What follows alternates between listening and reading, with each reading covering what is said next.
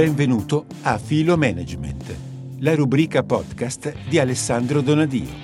Un punto di vista dinamico e multidisciplinare sulle organizzazioni contemporanee, sulla intersezione fra tecnologie e persona e sul management.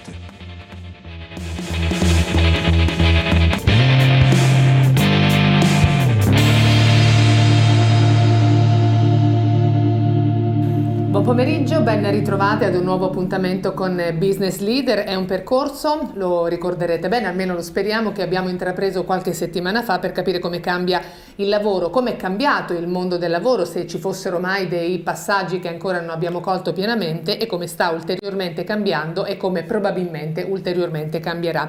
Il terreno di indagine sul quale stiamo provando a organizzare le nostre conversazioni appunto con i nostri ospiti è la distanza fra domanda e offerta, la questione del mismatch che, come vi abbiamo più volte spiegato, è proprio la distanza che c'è tra le aziende che non riescono a soddisfare i loro bisogni di profili professionali e i lavoratori disponibili che sono a caccia di occupazione, ma spesso la caccia, come dire, avviene su un terreno di gioco non adatto a questi profili che si candidano. Ci sono probabilmente in circolazione dei curriculum insufficienti, inadeguati o spesso addirittura neanche mai presentati, perché altrimenti non ci spiegheremo come mai appunto le aziende non riescono a trovare le persone di cui hanno bisogno.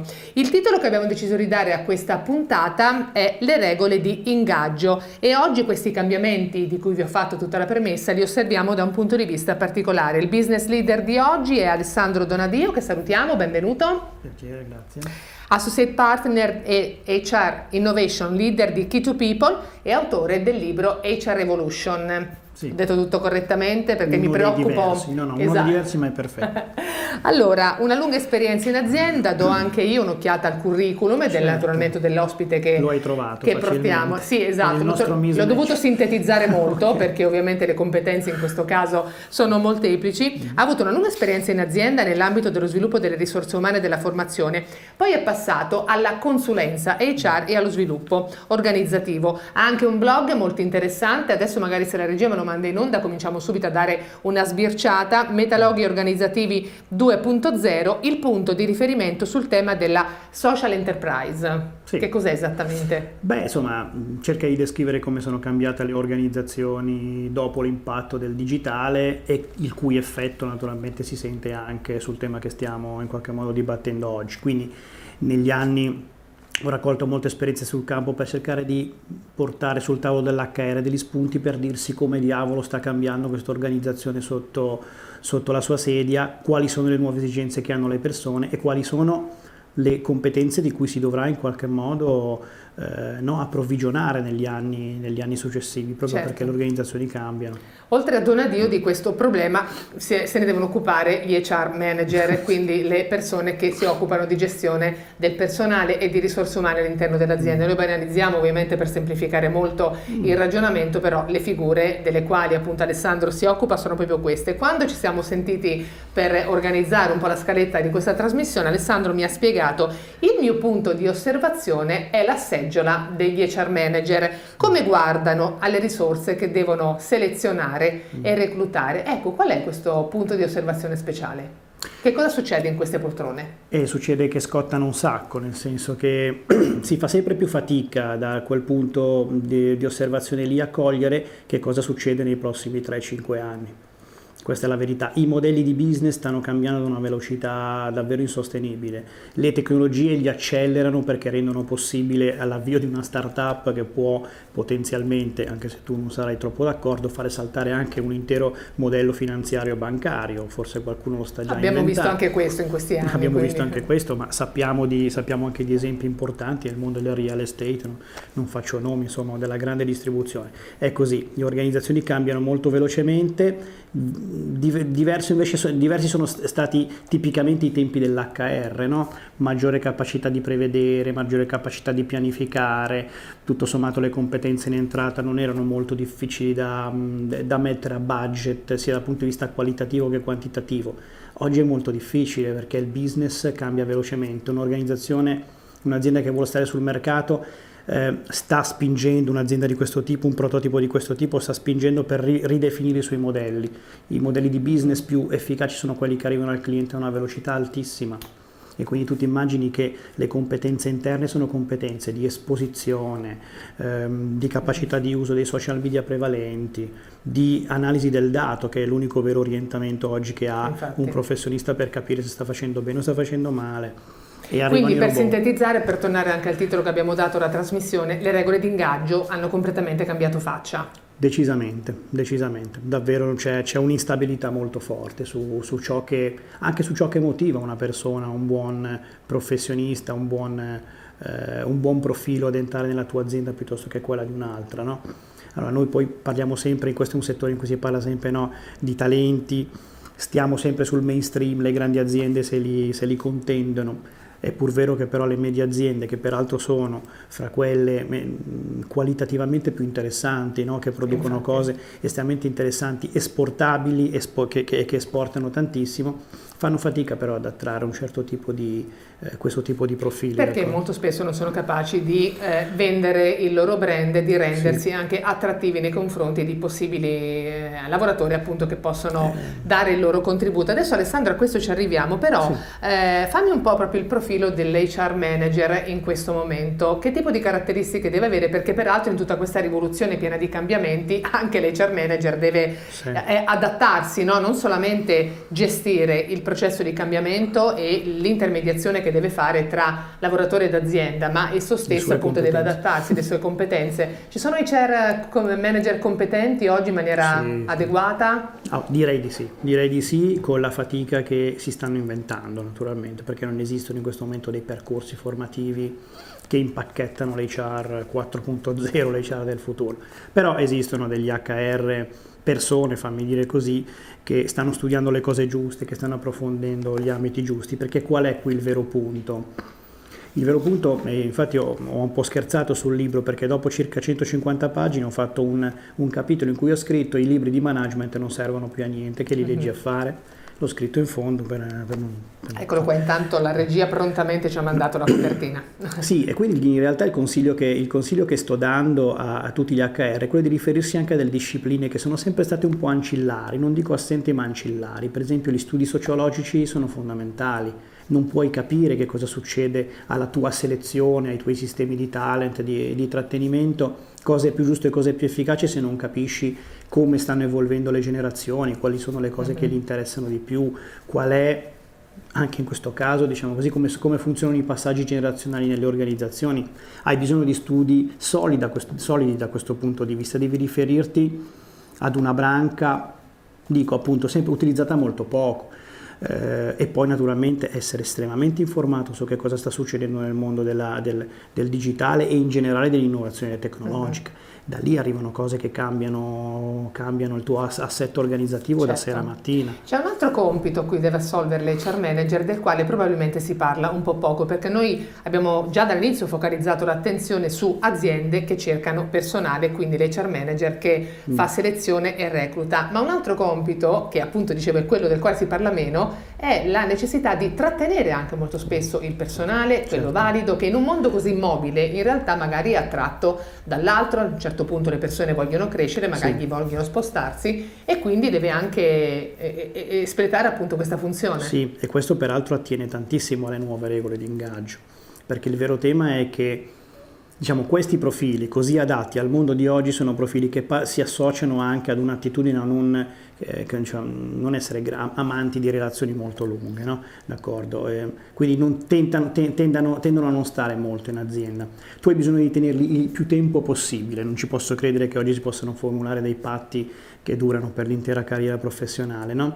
E però devi capire di che cosa hanno bisogno. Questi sono profili che, per cui conta, stante naturalmente che la retribuzione è un fattore igienico, conta molto di più le esperienze che li potrai fare, tutto ciò è la formazione che faranno, i progetti di sviluppo ai quali saranno in qualche modo saranno invitati a partecipare, perché ciò che conta molto, e questo sempre di più le nuove generazioni lo sanno, più che avere una grande RAL in uscita, avere una grande employability, quindi avere, come dire, allargato la tua dimensione di ruolo anche a competenze molto vicine, d'accordo, a quella nel quale ti sei formato, nel tuo background, perché questo ti consentirà di venderti meglio. Certo. Quindi i giovani tendono a pensare ad una carriera che salta becca da un'azienda all'altra, e allora il nostro compito è cercare di farli rimanere il più possibile per far sì che lo scambio fra ciò che ti insegno e ciò che tu restituisci a me in termini di valore, di performance, sia uno scambio equo, d'accordo? E non sempre questo avviene. Andiamo al tema della relazione che un HR manager deve stabilire con un candidato ad entrare in un'azienda. Intanto chiaramente deve fare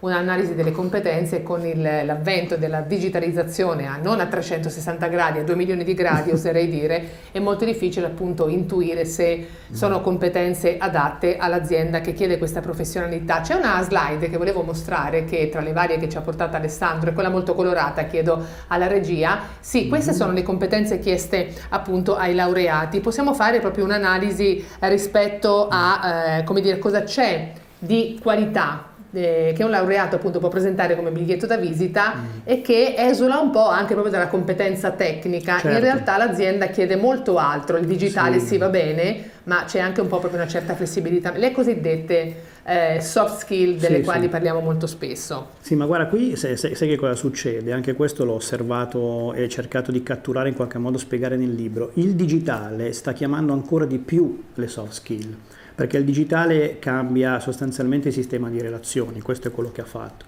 Quindi la velocissima capacità di accedere a dei contenuti, a connetterti con le persone, si deve trasformare in qualcosa. Certo. Quindi flessibilità, adattabilità, curiosità, voglia di apprendere in modo anche estremamente trasversale, l'attitudine a sperimentare anche velocemente, anche quando non sei immediatamente pronto, quindi ci va anche una dimensione di trust, se vuoi, fra l'azienda e la persona che in qualche modo dia dignità, per esempio, alla logica dell'errore.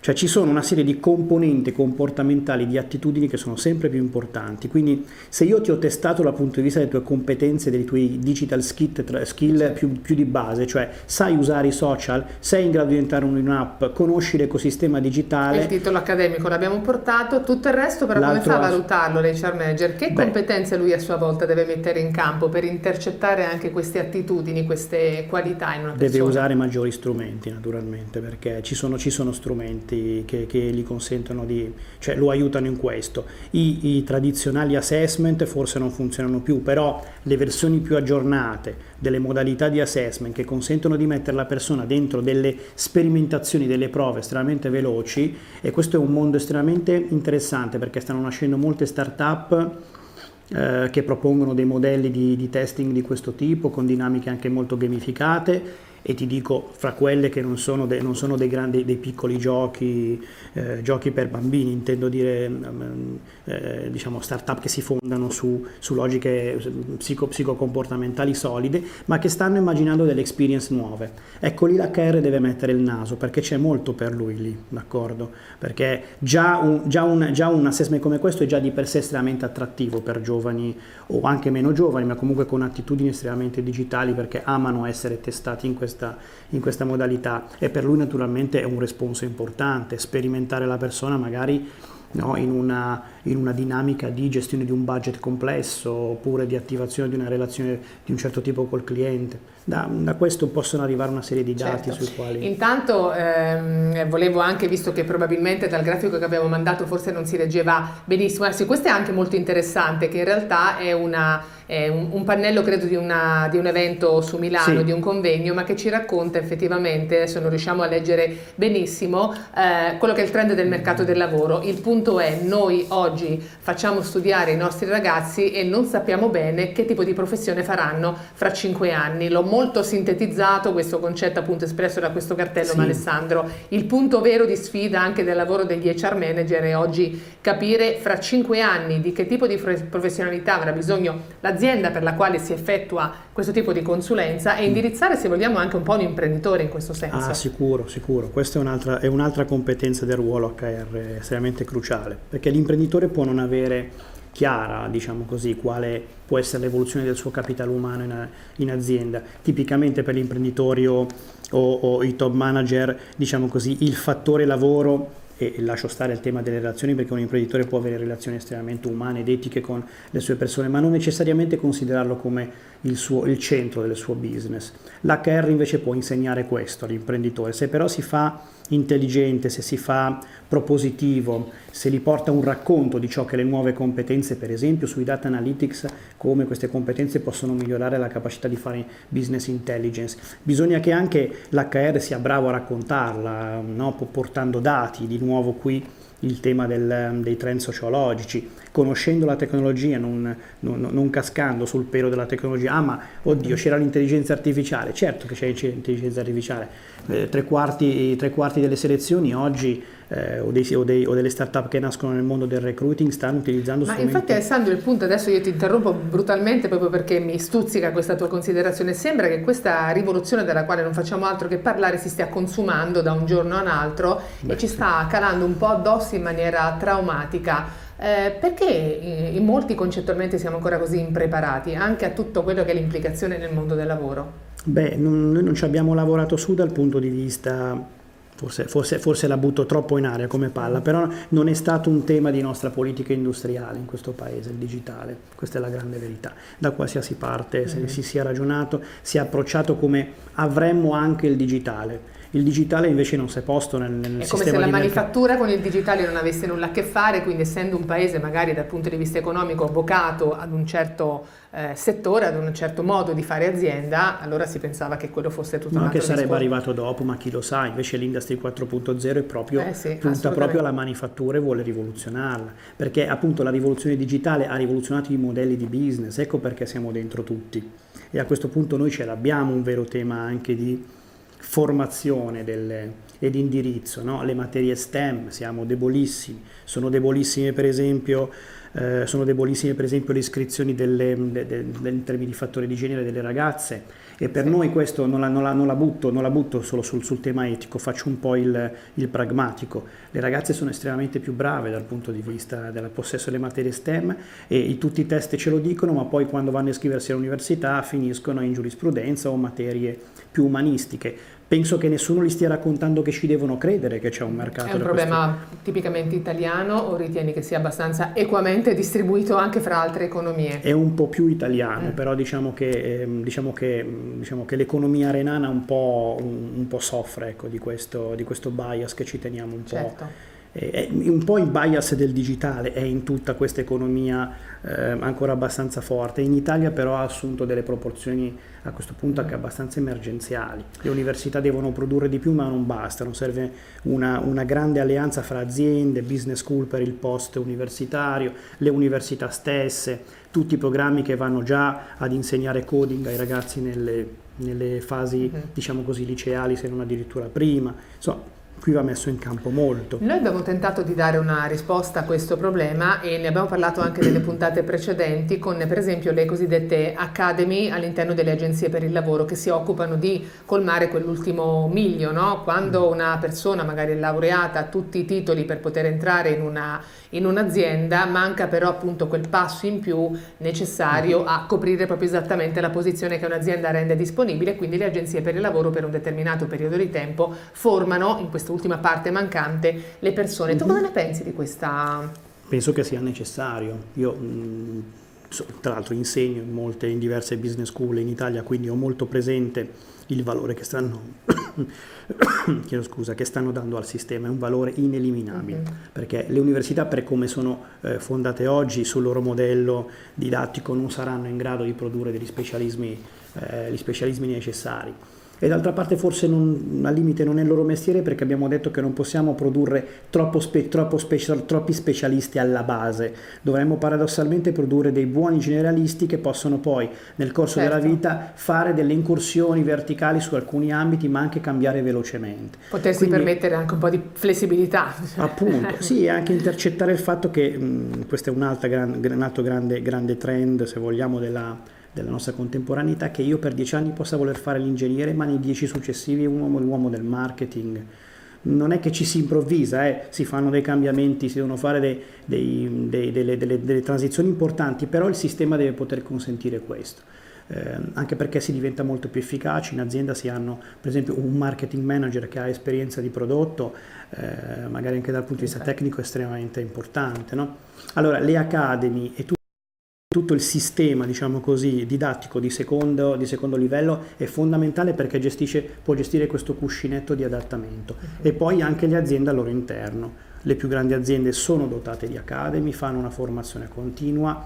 Questo è un modello che va portato anche sulle medie aziende, non è più così costoso gestire una dinamica di questo tipo, si può anche qui usare il digitale, quindi porterei all'attenzione anche delle medie aziende l'opzione che molta formazione possono farla dentro per gestire quel miglio di adattabilità interna. Allora, abbiamo stressato molto l'aspetto delle competenze richieste ai laureati e quindi abbiamo capito cosa chiedono gli imprenditori, su che cosa stressano nei colloqui gli HR manager, appunto i candidati, ma i candidati invece quando si presentano in un'azienda con che tipo di aspettativa lo fanno? Tu incontri tanti ragazzi appunto che istruisci in qualche maniera e prepari a questo nuovo mondo nei vari master appunto che ti capita di coordinare. Che idea hanno del mondo del lavoro?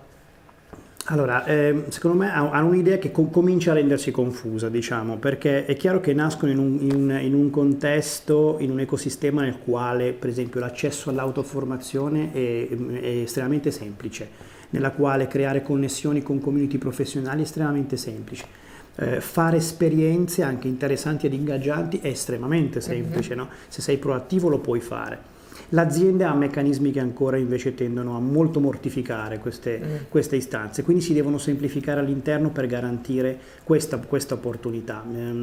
I candidati hanno bisogno di pensare che andranno a fare un'esperienza estremamente forte, estremamente edificante, e questo è un punto di ingaggio importante in quello che noi chiamiamo contratto psicologico, che nel tempo è estremamente cambiato. Nel libro ne parlo, naturalmente non è una mia invenzione. Noi abbiamo preparato, anche se la regia lo ha preparato per l'appunto, un cartello sul tema della qualità del lavoro, perché anche questo è un tema di regola di ingaggio vista dalla parte del lavoratore che vuole un certo equilibrio anche nell'ambiente di lavoro, una certa qualità di vita all'ambiente di lavoro, senza scendere a patti naturalmente con il suo impegno. No, assolutamente, anzi, questo va in qualche modo a maggior ragione garantito e addirittura promosso, che un'organizzazione non ha bisogno, in qualche modo non sta cercando di creare una relazione che sia totalizzante dal punto di vista del lavoro, d'accordo?